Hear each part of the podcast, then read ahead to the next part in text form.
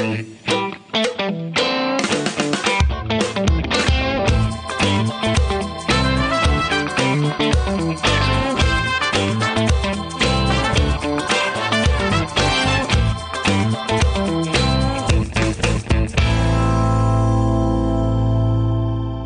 to the Freedom Factor. I'm your host, Oliver Bardwell, and today we have special guest District 12 Representative Steven Holt. On this episode of This Week at the Capitol, we're going to talk about funnel week, what happened last week, and what we can expect next week, and how can we help with moving along legislation. So, welcome to the show, Representative Holt. Thank you. It's great to be here, Oliver, and for everyone uh, watching, it's great to be with you. I, I guess you're laid up in a hotel, is what I'm understanding right now. Yeah, we actually, uh, it was funnel week, and therefore we had to get our work done. What bills we don't get through committee in the House at the end of this week, which is called funnel week, they die. And so that's a self imposed deadline. That's how we're able to stay on track compared to Washington, D.C., which can never get anything done. We have self imposed deadlines. We have two funnel deadlines. The first one is that we have to get bills through our committee, and then those bills that get through committee survive, the ones that don't die. And then the second funnel involves the bills that are sent over from the other chamber. The bills that come over from the Senate, we have to get through by the through committee by that second funnel, or they die. And the Senate operates exactly the same way. And so it's really a self-imposed way that we force ourselves to stay on track. And so uh, uh, yesterday, there were a lot of, you know, it, it's always the case that that funnel week is very, very busy because there are just a lot of bills to get through. And it always seems to get backed up into funnel week no matter what you do. This year, it was made worse because the governor had a huge reorganization of government bill. And that took the Legislative Services Agency a lot of time and effort to put together. It's thousands of pages long. And so a lot of legislation that legislators had filed were not ready in as timely a manner as they normally are because LSA was so busy with the bigger bill. And so that backed us up as well. And so the governor's big reorganization bill was considered by state government in the House last night. And that Democrats don't like that bill. So it took about 10 hours, I think. And so my committee, Judiciary, we didn't even get to start our work until after midnight, I think it was. And so we finished somewhere close to 2 a.m. Some of your viewers may be aware I broke my ankle a couple weeks ago, slipped on the ice. And so I'm unable to drive. So I have to wait for my wife, who's a school teacher, to pick me up after school today. But we had a very productive week. A lot of great things got done. Yeah. You know, that's a late night, too. 2 a.m. It is, and it's the first time in my uh, this is my fifth year as chair of judiciary. I believe it's the first time that we've had to to go late into the night. Normally, we can always finish our work during the blocks that we we are given during the day, but this year we only had a one hour block given to us on Thursday. We had 13 bills to get through, and so by the time we caucused on those uh, those bills, the hour was taken up, so we couldn't come back. We had to recess, and we couldn't reconvene until the state government committee finished. So that's why we ended up being 2 a.m. Wow. So what are some of the big bills that got through this week that actually got a subcommittee and committee and will be moving forward potentially? Yeah, time slips away from me sometimes, so I will I will mention three bills that I think are ones that I was very deeply involved in that that your viewers would be very very interested in. Uh, the first one is eminent domain bill. I believe that the, the CO2 pipelines, I don't have a problem with the pipelines. I have a problem with eminent domain being used to build them. I think it's uh, eminent domain should be used for essential government services, uh, public use, as opposed to public benefit, which unfortunately is something that the Supreme Court Kelo decision didn't get right. And that's why we have these discussions these days. But anyway, I have been working on legislation to try to protect property owners in, in the state to the greatest extent possible. And so my eminent domain bill that I've been working on that uh, Speaker of the House has is been working on a number. We had 22 co-signers, I think it was. That legislation passed through committee, so that was very, very important. Uh, then the two other bills that I've been working a great deal on, very, very important, was what's called the bathroom bill commonly, but basically K through 12 schools. Kids will be required to use a bathroom that, that corresponds with their biological uh, sex. And then the final one is a bill that would ban uh, hormone therapies and gender reassignment surgeries for minors, uh, because all of the data clearly shows that that is not a good idea for a minor to have those life changing, altering uh, surgeries or, or life changing, uh, in many cases, hormone therapies. Uh, it's just not a good idea. We all know that that part of the brain that governs judgment isn't even fully developed until age 25 We have all kinds of prohibitions. Uh, young people aren't allowed to drink alcohol till they're 21. You know, a lot of things related to judgment. And the idea that a 12 year old or a 10 year old would have the maturity to make a decision to have a body part removed and change their gender or these uh, hormone uh, blockers uh, that just cause all kinds of issues uh, just doesn't make sense. And so those are the, the three bills of great importance that I worked on. There are also, if you want to talk about them, there are also some very important education bills that move through related to the books and, and those sorts of things also that move through the education committee. Yeah, you know, I spoke on behalf of a couple bills. One was a bathroom bill, and one was the um, the medical treatment for minors for uh, changing their identity. I mean, I think that's really important. Yeah, yeah. One of the huge pieces of data that sticks out to me is that folks who who don't identify who identify as a different gender than what their biology is are 19 times more likely to commit suicide, and that number really doesn't change through surgeries and hormone blockers and all of these gender reassignment things that are done. The only thing that lessens that number is if you allow these young people to go through puberty. And when they go through puberty, 80% of those who are questioning their gender and, and having these issues, 80% of them, once they go through puberty, return to their real biology. So really the only way to reduce those those suicides is to allow people to go through puberty because 80% of them go back to what their original their actual biology is. So if you put those puberty blockers in and these kids don't get to go through puberty in the same way, you're you're really lessening the the chance that they're going to get to lead healthy lives and not have a lot of mental issues. And so it's just a really important issue that I think we I hope we will get done this session. I do too. There's a great book. It's called Irreversible Damage by Abigail Shrier, where she really goes through those studies and talks to parents and detransitioners and you hear some of the detransitioner stories they're terrible. I mean they they were coerced into the going down that road. They they feel abandoned. They were you know they go through all the medical issues they had from puberty blockers and the cross sex hormones and having their breasts removed and things like that. And it's just i'm so i'm so happy that we're working on legislation that'll protect our minors from that and it's really interesting to me. I mean, of course, I grew up in the 60s and this wasn't really an issue then. And so the question is, why is it an issue now? I think that is that is something that as a society we really need to ask ourselves. I mean, obviously, it's possible there's something going on in humanity that, whether it be the kind of food that we're eating these days, who knows what it is. But I, I think part of it has to be that, you know, we never were told in second grade when I went to school that we could choose our gender. And today, that's what kids are being told in some public schools. Uh, I think that's what they're also being told in uh, social media and in uh, the things they're exposed to. So I think I think we really need to have a, a, a gut wrenching conversation with ourselves and society to figure out what in the world's going on with this. It's important that we protect our minors and we protect these kids while they're in school because they have so many other outside influences like influencers TikTok and Tumblr and YouTube and all these influencers that are pushing them in that direction. Then we've got Hollywood and the media. We definitely don't need it in our school system. I agree. Yeah, that's something that parents should be more involved in. And I, I appreciate all the transparency legislation as well. What are some of the other um, important educational bills that came through this week? Yeah, and I've been I'm, I'm on the education committee, so but I can't tell you in great detail. I can tell you the what these bills are attempting to accomplish, and I did support them. We have a bill to deal with the uh, the, the, pornographic books uh, in the schools that uh, tries to take the language that's in code and tie it back to the obscene materials, and in a way we believe will stand up to court muster. We're sort of enthusiastic about that.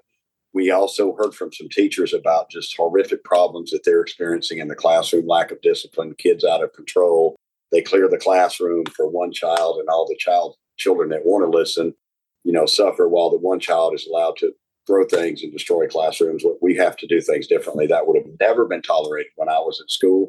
And why are we tolerating it now? So we've got a sort of a three strikes you're out bill moving through, I think that obviously has to change because when I say out, you know, public education has an obligation to educate kids, but but I think the personal responsibility is what has disappeared. Okay, public education has a responsibility to educate kids, but what about the responsibility of the child? If the child is going to wreak havoc on everyone around them, uh, including teachers, uh, and be violent and do these kinds of things, then where do we go from here? And so we've got some huge problems uh, as a society that we have to deal with. But this this bill seeks to uh, protect teachers and say, you know, at a certain point that that child will be removed from that educational setting, and you will find a different educational setting so the other children in that classroom can learn. Uh, that was a result of a meeting we had with a number of teachers, and they just said we can't teach anymore.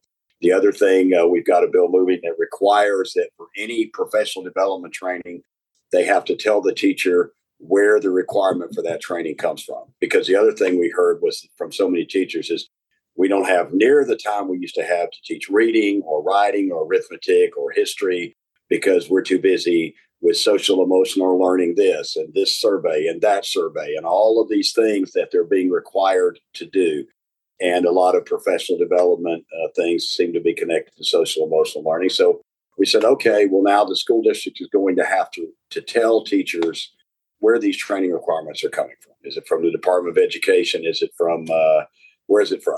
And then, but we don't totally allow. I mean, there could be a problem in a school district that they need to have a training for. They certainly can still do that. We're not trying to stop that. We just want a little bit more transparency in that area. We also have a school transparency bill running to give parents uh, greater transparency uh, in the schools. So, and, and the governor's education bill is out there as well, which uh, has a number of pieces related to parental rights and uh, transparency and dealing with the books. She takes a very different approach. Uh, so, there's going to be a lot of lot of bills that come over from the Senate. We're going to send them a lot of bills, and then we're going to have to figure out how to come together and and marry this up and get something really meaningful accomplished. And I hope we will do that this session uh, as it pertains to all these issues we've been hearing about for the last few years in our public schools. For sure. And it seems like you've been doing that. And when you say that you're going to have to come together and marry those things up, what specifically does that look like? That's a great question. So we're going to get bills over from the Senate.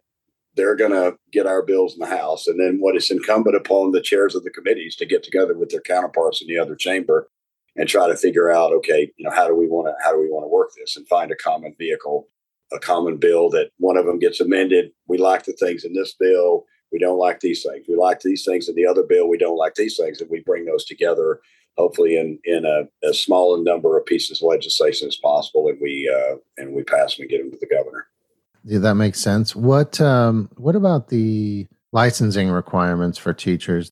Because we've had such a shortage of teachers and et cetera there have been several licensure bills uh, that have moved. Representative Tom Moore had a bill that basically, if a if a teacher was qualified to teach, had done all of the things that I would would require in another state, then any of the other requirements the other state would have don't matter. They would be able to come here and get their their teaching credentials.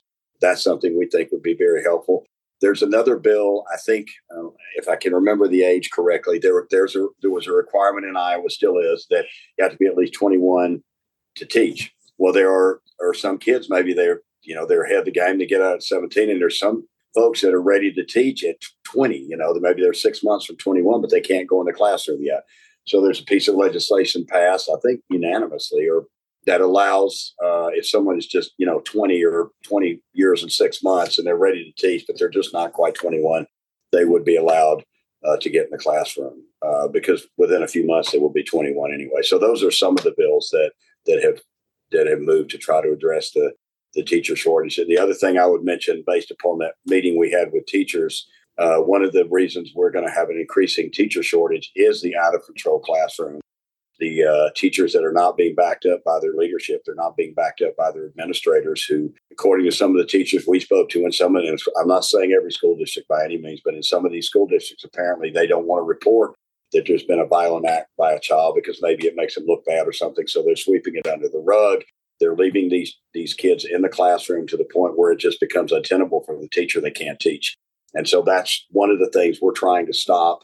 The piece of legislation I mentioned earlier, that too is a, ten, a teacher retention tool because you know we're going to continue to have teachers leave uh, the teaching profession when we have kids that are acting that way in schools and, and the teachers aren't getting any support. They've lost all their discipline tools. Let's be upfront and honest. I was, I was, I think it was 1969, something like that. I was in the fifth grade, right? And my fifth grade teacher had a big yardstick taped together.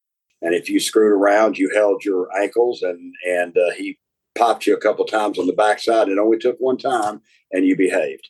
So today, teachers have nothing. I mean, literally, kids can say anything they want to say to teachers, can do anything they want to do, and they get a slap on the hand, and or if or nothing. And in some cases, you know, there's this new, I think I call it, uh, you know, whatever the latest thing is that comes down the block from the liberal establishment that, that doesn't work.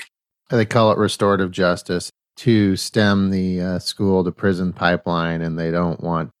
I mean, there was that book, How Meadow Died from Florida. They had that shooting. Well, that kid had been through. They weren't reporting all the incidences that he had, acting up, drawing pictures of things assaulting kids, etc. They wouldn't discipline him and they wouldn't report it.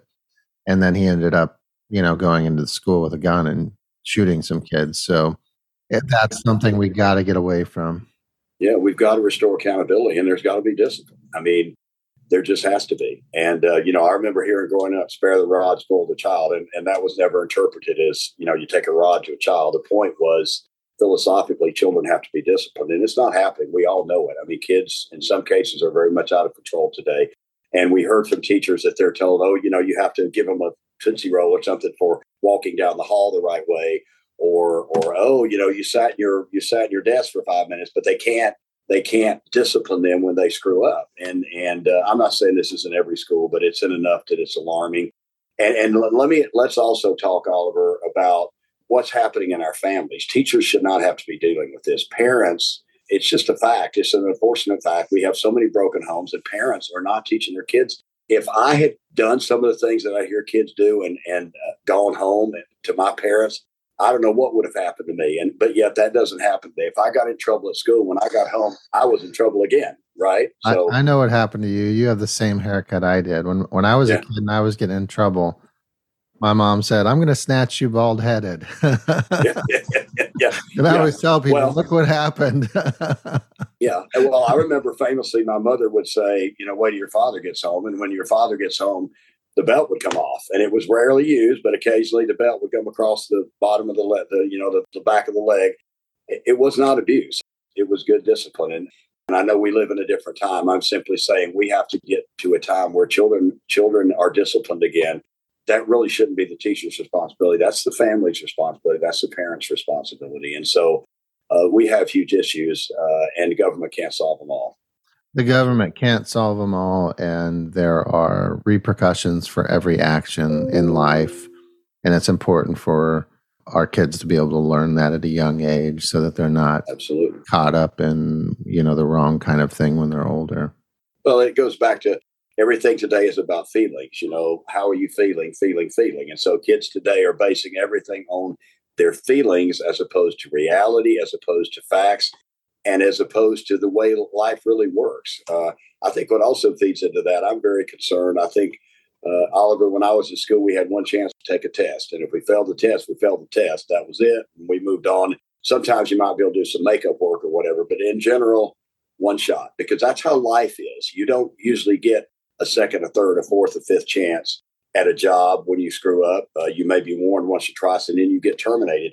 So kids today that get any number of chances to take tests in school, or they get a 50%, no matter if they turn in no work at all, in some cases, in some schools, the teacher cannot give below the grade of 50%. And so all of these things have destroyed accountability.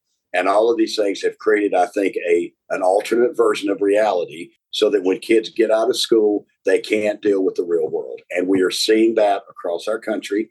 And if it doesn't change, you know, I, I, I just shudder to think how our country looks in not too many years in the future. Yeah, yeah, they're really got, kind of going towards equal outcome instead of equal opportunity, which it's it's a challenge. You know, you have kids that are working hard that want to go to the next step, but they're kind of held back. Absolutely. What happened with the uh, Second Amendment Preservation Act? So I'm really more and more uh, believe that we we need to pass a version of the Second Amendment Preservation Act that works, uh, especially with what's going on in Washington D.C. and other places. The situation we're dealing with in Iowa is we've got a group called the Iowa Gun Owners that support the Second Amendment Preservation Act. We've got the Iowa Firearms Coalition, which is a well respected gun organization that's been in Iowa for many, many years, and the NRA, they say that there are problems with the language and and uh, they're concerned about the language. And we've got law enforcement uh, that is you know in Missouri that continue. There's a number of lawsuits still flying in Missouri where SAPA was passed, and they continue to. Some law enforcement organizations continue to express concerns as to whether they can legitimately cooperate with federal law enforcement authorities in the legitimate things we would all want them to do, like drug interdiction or gun interdiction, gang stuff, whatever the case may be. They're concerned about doing it under some of the provisions of, of SAPA that passed in Missouri because they're concerned about lawsuits and, and violating the law. So, with that in mind, I did have a subcommittee on Second Amendment Preservation Act. I think the first one has ever gotten in Iowa. I'm very interested in seeing if we could advance that legislation. But as long as I've got the Iowa Firearms Coalition and the NRA saying that they believe there are great problems with the, the language, and including saying they believe it might be uh, might give Iowans the belief that they have some protections that they don't have uh, in reality because of how federal law works with state law.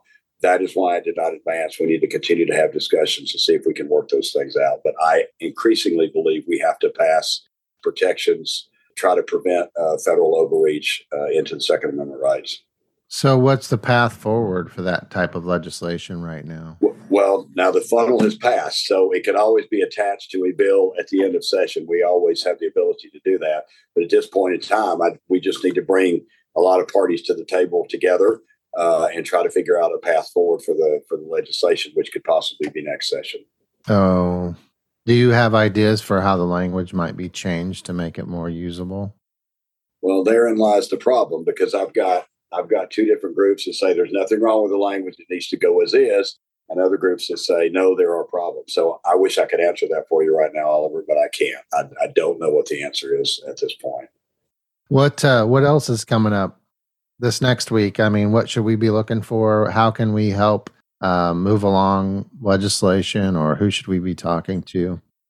Well, if it works the way it normally works, uh, starting this coming week, you're going to start to start to see more and more debate on the floor. Now that we've had our first funnel week, which is you know all the time leading up to first funnel week is mostly committee work, and very few bills actually passed on the floor. There were a few this year we passed. Obviously, at the very beginning of session, we passed uh, school choice, and we always have to pass at the beginning of session the rules to govern uh, govern the General Assembly. We have to do that in the first year, which this was, and then we have to pass uh, uh, supplemental state aid. Other than that, we don't really pass any other legislation. We do committee work until the first funnel. Then after the first funnel, you will see there will continue to be some committee work because we have to now deal with the Senate bills and marry up all those things like we talked about. But more and more, you'll begin to see floor action. You'll begin to see a lot of debating on the floor. So this is when we hope that the eminent domain bill comes to the floor. This is when we hope that the education bills that we talked about and the the uh, bathroom bill and the, the hormone therapy and gender surgery bill. We would hope to see those start coming to the floor in the next few weeks. And who decides what comes to the floor and what doesn't? Well, actually, the person that is responsible for that in the House is the majority leader, uh, which is Matt Windschitl. Now, he doesn't work in a vacuum, obviously. We, as committee chairs, go to the majority leader and we say, these are the priorities that, you know, we try not to pass anything out of committee that, that we don't believe is useful because we don't want to waste people's time, right? But there are some things more important than others. And when you have 110 days, you sometimes run out of time. And so we have to go to leadership. We have to go to the majority leader and say, these are the bills that we think are the most important bills that need to need to get to the floor. Then he makes ultimately makes those decisions. And obviously the Speaker of the House uh, has input into that as well. But the majority leader actually is tasked with that responsibility of deciding what comes to the floor and putting the calendar together. So, if there's a bill we want to go to the floor, we need to be contacting the House majority leader if it's a House file. Absolutely, and, and your own state representatives, because then they can also go to the majority leader and say, "Hey, please bring this legislation to the floor." I'm hearing from a lot of my constituents. Right. Okay. And then on the Senate side, who do people contact for the Senate file? It's a good question. I'm not as familiar with the Senate. I'm gonna I'm going to assume it's the Senate Majority Leader, which would be Jack Whitver, as opposed to the Senate President, which is Amy Sinclair. But never having served in the Senate, I'm not sure those mechanisms are the same. But I suspect that's how it would be. All right. Okay. And that's that's kind of where we direct people anyway. But that makes sense. You know, we never get everything done that we want to get done. It just doesn't happen because we have 110 days and sometimes we you know we're not all the board up there we don't always agree on everything so sometimes priorities of mine don't get to the floor priorities of other people don't get to the floor but i think this is one of the most incredible sessions i've been a part of in terms of the willingness to go after the things that I think, you know, we can all we have, we have to pass budgets and we have to do all those things to keep government functioning. But the things we're passing this year, have, I think, have to do with the future of our society and the future of our culture. And and I don't think the the, the future survival of our republic comes just from government. I think it comes from from the battles we're start you know we're having that are very very real in terms of, of fighting against some of the destructive forces that are taking place that threaten to bring our republic down. And some of those things we can't do much about in in, in uh, Iowa. I'm very concerned about how the government's spending money. I'm afraid they're going to collapse our economy with the amount of money they're spending. Like it just doesn't matter anymore. They just spend it like there's no tomorrow. If if we get into a war, you know, I remember even during World War II, everybody remembers that the government had to sell war bonds and all because we had to finance. What in the world would we do today if we got into a serious world war with the debt that we have? I just think that our leaders in Washington, D.C. are so short sighted and are so doing things that are so not positive for our country. So there's a lot of things like that on the horizon. And I think in the Iowa House, we have really gone after a lot of those issues in a way that I've never seen before. And that's why we're getting a lot more criticism right now from the press than than maybe we have in the past because we are going after those issues that that we believe are the morally right thing to do. And, and then you get called intolerant, mean, and bigoted and all those things just because you're standing up for truth. And so, but I've been very impressed this year with the, we had an incredible freshman class come in. And, and so it's been really amazing to watch the work we've been trying to get done. Yeah. And sometimes, you know, the smallest component of society yells the loudest and attacks the most. And we just have to stand strong against that. Yep. Especially when it comes to you know, you talk about our future, it's our kids in school that are our future. You know, and if they're being pushed towards this academic left style of thinking, uh, we're not going to have much of a future. It amazes me that we're being called radical because we think boys should use boys' restrooms and girls should use girls' restrooms. We're the ones that are radical. And and you know, we're not the ones that move the goalposts. You know, everybody in our country until a few years ago understood that boys went to the boys' bathroom and girls went to the girls' bathroom but we're the radical ones. So I think it's amazing to watch how they twist truth and twist reality. I saw a list of all the uh, education bills that are quote unquote discriminatory and the little blurbs they would post about them. And I, I, I would go back and reread the bill and I, would think, where did they get that? You know, this is really transparency. This is to protect the kid.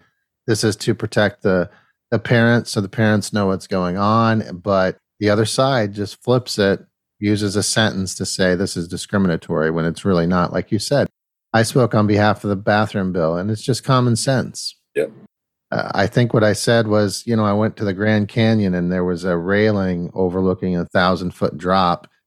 Most people wouldn't be dumb enough to sit on the railing, but they had to put a sign there that said don't sit on the railing and it's just for the small group that will sit on that railing and possibly fall off and hurt themselves, yep. you know? Yep. So I don't yep. believe that in our school systems, there's a whole bunch of administration that is saying, hey, go ahead and use whatever bathroom you want. Go ahead and use whatever shower you want. Great. But unfortunately, there's a small handful that are doing that. And that's what the sign's for. That's what the law's for. Yeah. You know, earlier we passed a really big piece of legislation, still has to come to forward that said you know you have to if if if a child wants to gender transition or use different pronouns or names you have to tell the parents right because we had those schools that weren't going to do that Linn-Mar so we're called mean and hateful we're called mean and hateful, hateful when we're told that boys have to use boys restrooms girls have to use girls restrooms mean and hateful when we say that these you know gender reassignment surgeries and hormone therapies we think can't be for minors it's incredible the opponents would say forcibly outs transgender students if faculty or staff learn that the student is trans. So, forcibly outs. By telling the parents something that is so monumental that could affect that child's mental health, depression, all sorts of issues, those parents have to know. And it's dangerous if they're not told. That was called mean and hateful. All these pieces of legislation we've done are called mean and hateful. But the reality for me is that what is mean and hateful are lies and what is love is truth. So that's what we have to stand on. It is being loving to children to tell them the truth, and it is not loving to tell them lies. And so that's that's where we're at. Though it's it's amazing how things are getting twisted around, and wrong is right, and right is wrong these days. You know, sometimes being a good parent is hard.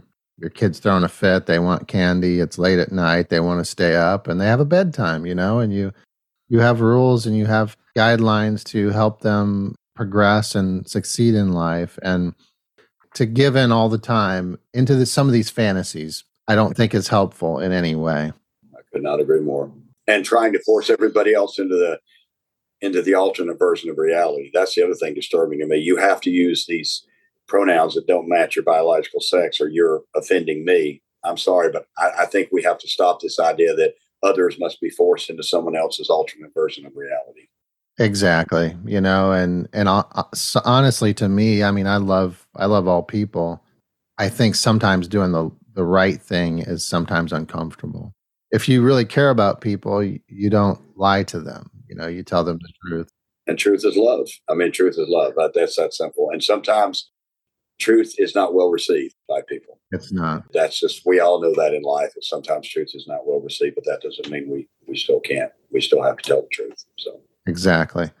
Well, Representative Holt, thanks so much for joining us today. I, we always appreciate it. How can people find you?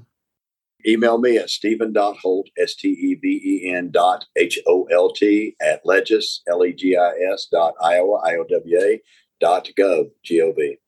And I, I can tell you he wants to hear from you whether you agree with him or not, right?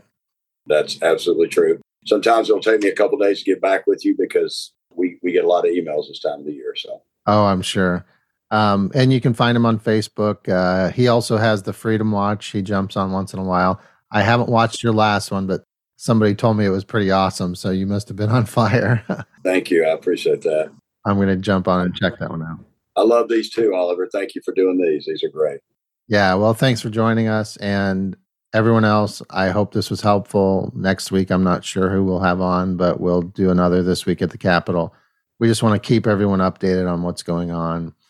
And so, with that being said, until next time, just remember our state motto our liberties we prize and our rights we will maintain. So, have a